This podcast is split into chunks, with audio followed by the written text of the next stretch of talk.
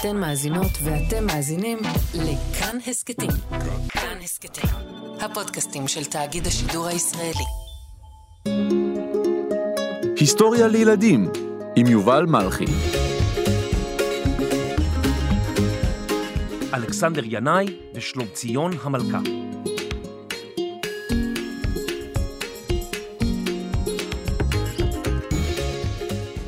שלום ילדים, אתם מכירים אולי מלך או מלכה? המלכה אליזבת, מלכת אנגליה, מוחמד השישי מלך מרוקו, המלך פיליפה בספרד, וילם אלכסנדר מלך הולנד? שמעתם על לפחות אחד או אחת מהם? כיום לא נשארו הרבה מלכים ומלכות, ועל פי רוב הם אינם שליטי ארצם, כלומר הם אינם מקבלי ההחלטות במדינה שלהם. הם לא בוחרים מי ישלוט, ולא בוחרים מתי לצאת למלחמה, או את השיר לאירוויזיון.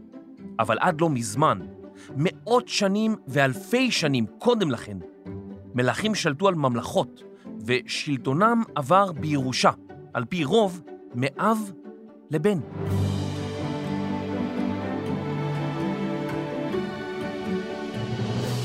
זוז מפה.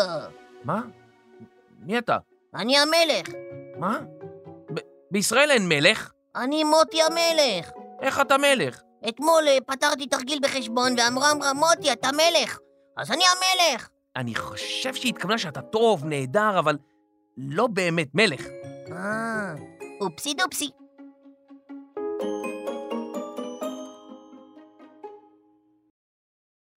גם כאן, בארץ ישראל, היו פעם מלכים ואפילו מלכות.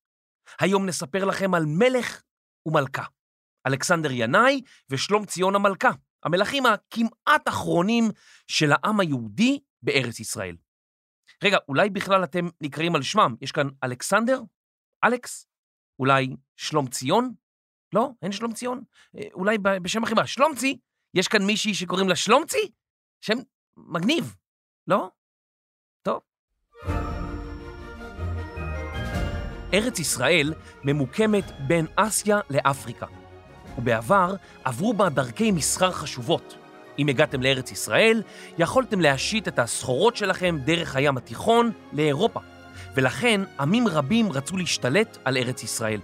ואכן, לאורך הדורות התחלפו השליטים על הארץ, לפעמים בדרכי שלום ולפעמים במלחמה. באחד הפרקים הקודמים סיפרתי לכם על אלכסנדר מוקדון, קראו לו גם אלכסנדר הגדול, והוא נודע בכיבושיו הרבים במזרח התיכון, לפני יותר מ-2,300 שנה. גם ארץ ישראל עברה לשליטתו, וממשיכי דרכו היוונים ניסו להטמיע בארץ את התרבות שלהם. חלק מהיהודים שחיו אז בארץ ישראל שמחו לקבל על עצמם את התרבות היוונית.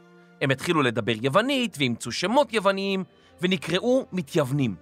אבל רבים אחרים ראו בכך איום על הערכים או המסורות והמנהגים של העם היהודי, והם התנגדו לשלטון היווני.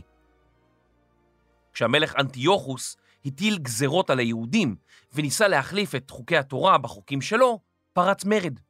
משפחת חשמונאי לחמה ביוונים, ולבסוף האחים יונתן ושמעון הצליחו להקים מדינה יהודית עצמאית בארץ ישראל. באופן מפתיע, הדורות הבאים של החשמונאים החלו לאמץ מנהגים יווניים בעצמם. אני יודע. הם ניגנו בבוזוקי. לכלי הנגינה ביוון העתיקה קראו פנדורה, אבל לא. אני יודע, אז הם שברו צלחות. הלו, תעצור, לא, מה אתה עושה? אתה שובר לי את כל הארון, תעצור עם הצלחות. לא, הם לא עשו את זה, תעצור. אז הם אכלו שיפודים יווניים, סובלקי. לא, גם זה לא. הם פשוט הוסיפו לעצמם שמות יווניים. כמו שאני אקרא לך יובליס מלאכקיס. כן, משהו כזה. למשל, נכדו של מטיתיהו החשמונאי, יוחנן, הוסיף לעצמו שם יווני, הורקנוס. ליוחנן הורקנוס, מנהיג ממלכת החשמונאים, היו 5 בנים, ולכל אחד מהם הוא נתן שם עברי ושם יווני. יהודה אריסטובולוס היה הבכור, וסומן כיורש העצר, כלומר, מי שעתיד לתפוס את מקומו של אביו. בשנת 103 לפני הספירה, עלה יהודה לשלטון. הוא נקרא נשיא, כמו אביו לפניו, אבל הורה לכולם לקרוא לו מלך. הוא חשש שמא אחיו ינסו לחטוף ממנו את הכתר, ולכן ציווה לאסור אותם. לפעמים אחים זה דבר בעייתי. כעבור שנה בלבד, המלך יהודה אריסטובולוס הלך לעולמו. אשתו שלומציון הפכה לאלמנה, אישה שבעלה נפטר. שלומציון שחררה את אחיו מכלאם. כנהוג בדת היהודית באותה עת, היא התחתנה עם אחיו, יהונתן, והכתירה אותו למלך. כשעלה על כס השלטון הוא נקרא אלכסנדר ינאי, או ינאי אלכסנדר. ינאי הוא למעשה קיצור של יהונתן. גם אשתו, שהייתה מבוגרת ממנו בכ-13 שנים, אימצה את השם היווני אלכסנדר, ונקראה שלומציון אלכסנדרה. יש אולי ילדים עם השם הזה בין המאזינים? שלומציון אלכסנדרה? לא? שלומצי? לא? לא נורא. המלך והמלכה חיו באושר ואושר עד עצם, בעצם לא בדיוק. המלך אלכסנדר ינאי שאף להגדיל את כוחו, ולכן יצא לעתים תכופות למסעות כיבושים. הוא ניסה לכבוש את העיר עכו, כבש שטחים ממזרח לנהר הירדן, בדרום הארץ, במישור החוף הדרומי, ואת העיר עזה, עיר נמל, שממנה יצאו אוניות עמוסות בסחורות יקרות, למשל תבלינים ובשמים. ינאי השתלט על ערים רבות, אולי שמעתם עליהן? דור, קיסריה, ליבה עגליים, חורוניים, מחוזה, פחל, גמלה, סוסיטה? מה זה כל השמות המוזרים האלה? חורוניים, למשל, הייתה עיר דרום-מזרחית לים המלח, בשטח ירדן של ימינו, ונכתב עליה בספר ישעיהו.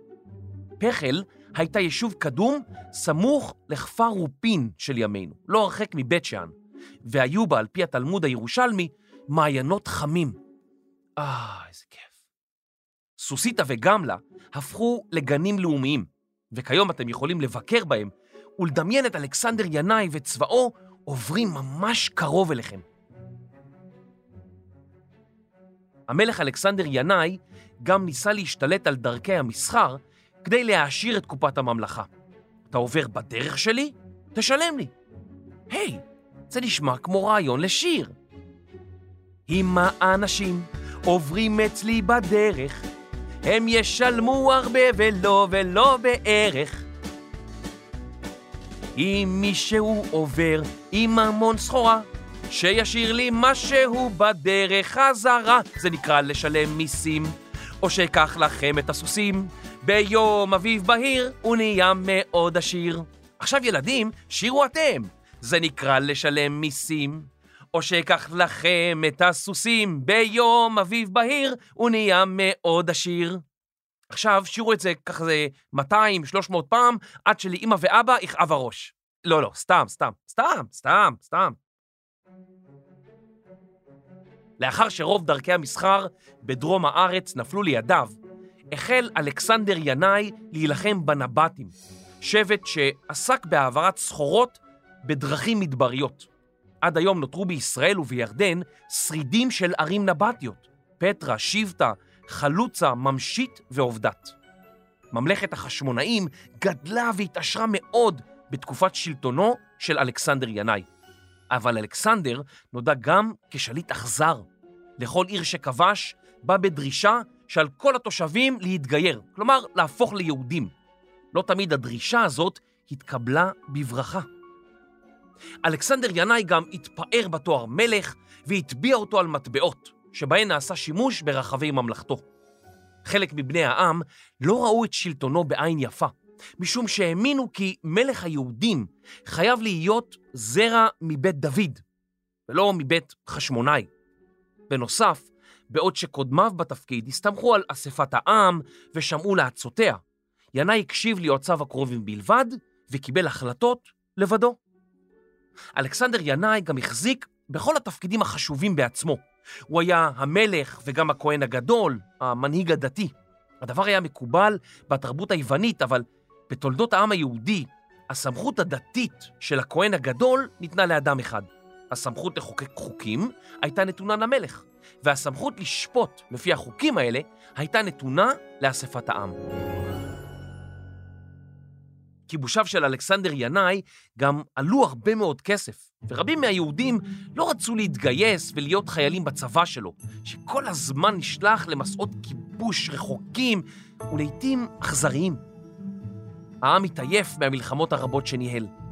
את השלל מהמלחמות לא חילקו בין כולם, אלא בעיקר בין שכבת האצולה לקציני הצבא, שהתעשרו מאוד. העם זעם על ינאי כי אינו משתף אותם או את נציגי העם בהחלטותיו. הכעס של העם על אלכסנדר ינאי הוביל לאי שקט שהלך וגבר עד שהתפרץ והפך למרד של ממש נגד המלך. אלכסנדר ינאי אמנם הגדיל את שטח ממלכת החשמונאים, אבל במחיר כבד מאוד. המרד פרץ בחג הסוכות, אחד משלושת הרגלים שבהם היהודים עלו לרגל לבית המקדש בירושלים. כשהמלך אלכסנדר ינאי התקרב למזבח כדי להקריב קורבן לאלוהים, הצופים בטקס החלו לרגום אותו באתרוגים. תודה רבה, מישהו זרק לי אתרוג מתנה. תודה רבה, עם יקר. עוד אתרוג. זה אתרוגים גדולים, רק תיזהרו עם האתרוגים, פגעתם לי בתנוך התחתון, בתחול, אתרוגים עפים באוויר, המון, אולי אתם חושבים שיש לי בר מצווה, אז אתם זורקים עליי את האתרוגים הענקיים והכואבים האלה, זה כואב, חברים, זה אתרוגים גדולים, תפסיקו לזרוק עליי אתרוגים, אתם אתרוגים אותי, אתם אתרוגים אותי, אלכסנדר ינאי כעס ממש, והתגובה לא איחרה לבוא. הוא גייס צבא של לוחמים לא יהודים, ושילם להם מקופת הממלכה, על מנת שילחמו במורדים היהודים. רבים נפלו במרד, ואלפים נאלצו להימלט מהממלכה. השלטון האכזרי הגיע לקיצו עם מותו של המלך אלכסנדר ינאי, בעת שהיה במסע כיבושים נוסף, בשנת 76 לפני הספירה. בסך הכל שלט אלכסנדר ינאי במשך 27 שנים. זה המון זמן. למרבה ההפתעה, המלך לא הוריש את השלטון לאחד מבניו, אלא לאשתו. הדבר לא היה נהוג בעם היהודי, אבל כן היה נהוג בתרבות ההלניסטית, היוונית. למשל, בשושלת בית תלמי ששכנה במצרים, שלטו מלכות רבות. המלכה שלומציון אלכסנדרה הכירה היטב את רזי השלטון, הסודות של השלטון, משום שבכל פעם שינאי היה בשדה הקרב, היא הנהיגה בפועל את הממלכה. ייתכן שאת שמה היא קיבלה מתוך תקוותם של הוריה שיבואו ימי שלום לציון, לארץ ישראל. ואכן, לאחר שבעלה הלך לעולמו, היא החליטה שדי לכיבושים האכזריים, די למרידות ודי למלחמות הפנימיות. היא החליטה להשכין שלום ולאחד את העם. לעם היהודי הייתה רק מלכה אחת בעבר. היא חיה בתקופת התנ"ך ושמה אתליה. היא מלכה כשש שנים שהיו רבויות מלחמות, ולבסוף מצאה את מותה במרד. שלומציון הייתה כנראה מוצלחת יותר. יוסף בן מטיתיהו, או יוספוס פלביוס בשמו הרומאי, היסטוריון יהודי שעבד עבור הרומאים, תיאר את שלומציון בספרו מלחמות היהודים כמלכה שקנתה את לב העם. היא הייתה משכילה והייתה לשליטה מצוינת. בספר אחר כתב יוספוס פלביוס כי שלומציון הייתה אישה כוחנית, כיאה למנהיגה שצריכה להשליט סדר. על פי העדויות שיש לנו, שלומציון הייתה כנראה מוצלחת מאוד, אהודה, פעלת הישגים רבים, ובסך הכל מלכה נהדרת. בתקופת חייה של שלומציון, הקהילה היהודית נחלקה לשתי קבוצות עיקריות של יהודים, הצדוקים והפרושים, ולכל קבוצה הייתה השקפה דתית שונה. הצדוקים היו עשירים יותר, הם פיקדו על הצבא, שימשו ככהנים בבית המקדש, ולכן ייחסו לעצמם מעמד מורם מעם. הפרושים היו רבים מבני העם שלא נהנו מהקרבה לשלטון כמו הצדוקים. הפרושים סבלו בתקופת שלטונו של אלכסנדר ינאי, והיו אלה שמרדו במלך. שלומציון אלכסנדרה החליטה לשים לפילוג סוף. שלומציון קראה לראשי הפרושים וקרתה עימם ברית שלום.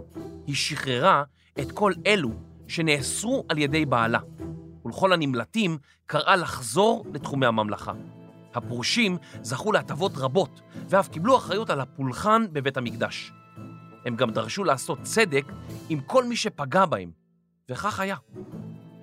שלומציון שמרה לעצמה את התואר מלכה. אבל את התואר כהן גדול נתנה לבנה הבכור, יוחנן הורקנוס השני. את הפיקוד על הצבא מסרה לבנה השני, יהודה אריסטובולוס השני. כך חזר האיזון להנהגת הממלכה. אנשים שונים אישו תפקידים שונים, במקום שליט יחיד. בעצם, זה מזכיר לי שיר. זה התחיל בשני הורים, עליזים וצעירים, שהולידו בשבילי את המשפחה שלי. וכשיש לי מסיבה, רק תביטו מי שבא, רק תביטו מי שבא. שלומציון המלכה, יוחנן כהן גדול, יהודה מפקד הצבא, אהלן ומרחבה, מי שבא ברוך הבא. שלומציון, יוחנן ואפילו יהודה לא הביאו מתנה, באמת תודה רבה.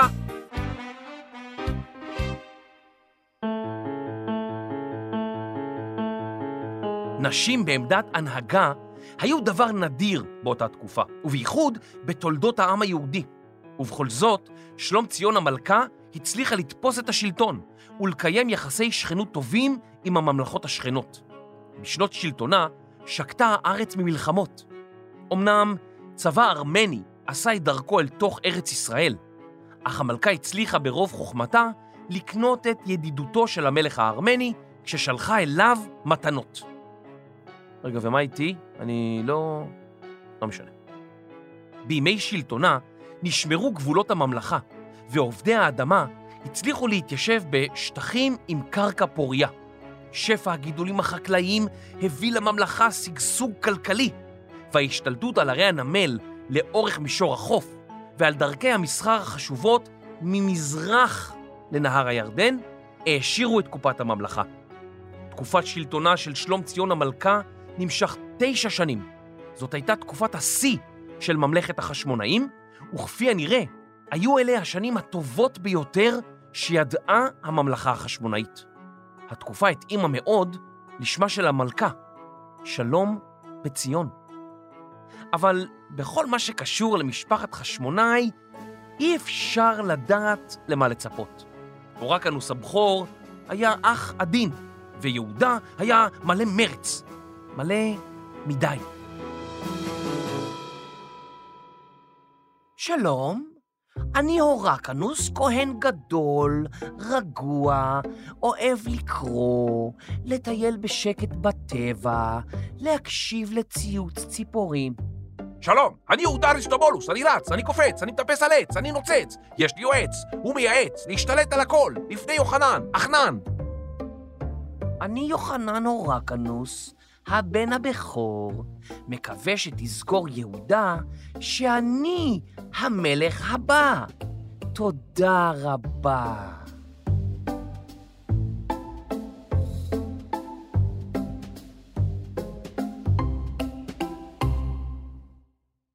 כאמור, שלומציון חלתה, יהודה אריסטובולוס בנה הצעיר השתלט במהירות על מבצרים שונים, אסף לעצמו תומכים רבים והכריז על עצמו מלך.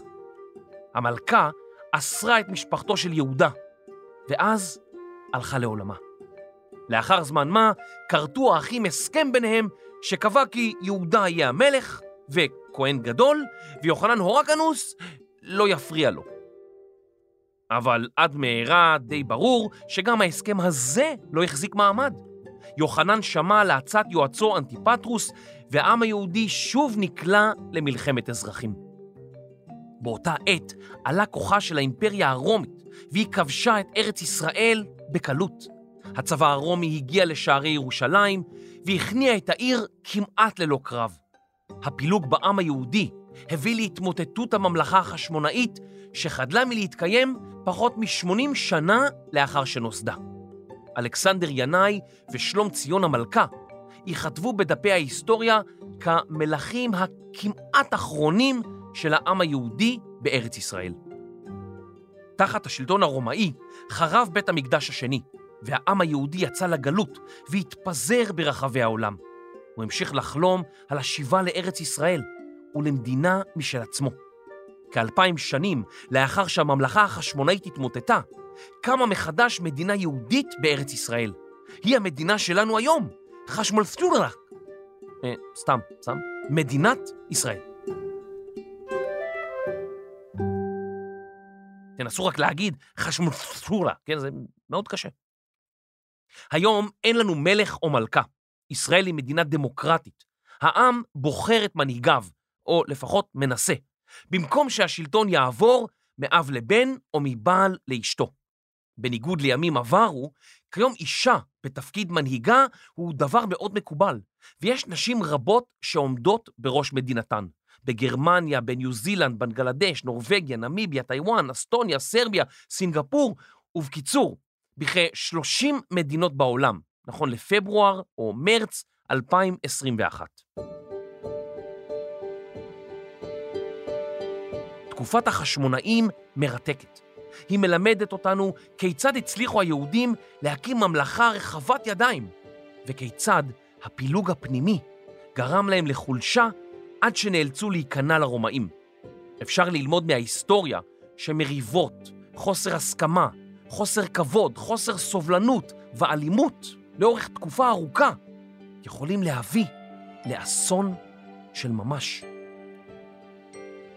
רבים ממלכי בית חשמונאי זכו להנצחה במקומות שונים בישראל.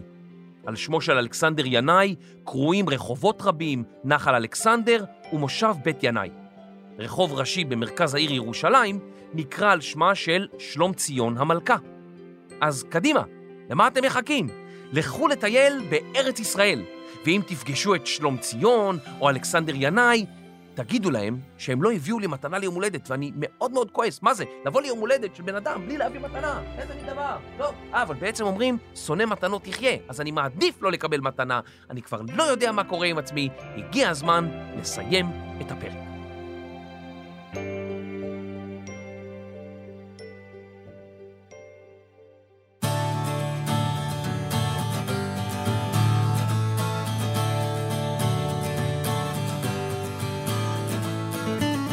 פיתוח תוכן, תומר זורבה בוזוקי שלוש. מחקר וכתיבה, דגנית סופלקי אוף סנש. עריכה וקריינות, יובל סלטונה באתונה, מלכי. עריכת לשון, דינה בר קליאופטרה מנחם. עיצוב פסקול, אפקטים, מיקס, ויועצת המוזיקה של שלומציון המלכה, רחל רפאלי. הפקה, רני אריסטובולוס שחרוס ואייל הורקנוס שינדלרוס. אני יובלוס מלכיוס, היסטוריאס לילדיוס. הלאה בוזוקי, איפה הלהקה? ולסיום, הבאנו לאולפן להקה יוונית. הלאה, כפיים כולם! הופה!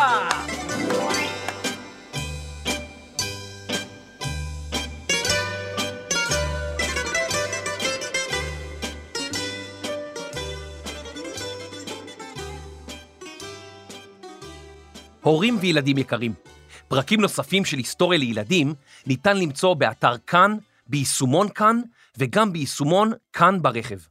נשמח אם תספרו לחברים ולמורים שלכם על ההסקט הזה. אם אתם אוהבים את ההסקט היסטוריה לילדים, אז דרגו אותנו באפליקציית הפודקאסטים של אפל. ואם אתם רוצים לדבר איתנו, הצטרפו לקבוצת היסטוריה לילדים בטלגרם. תודה.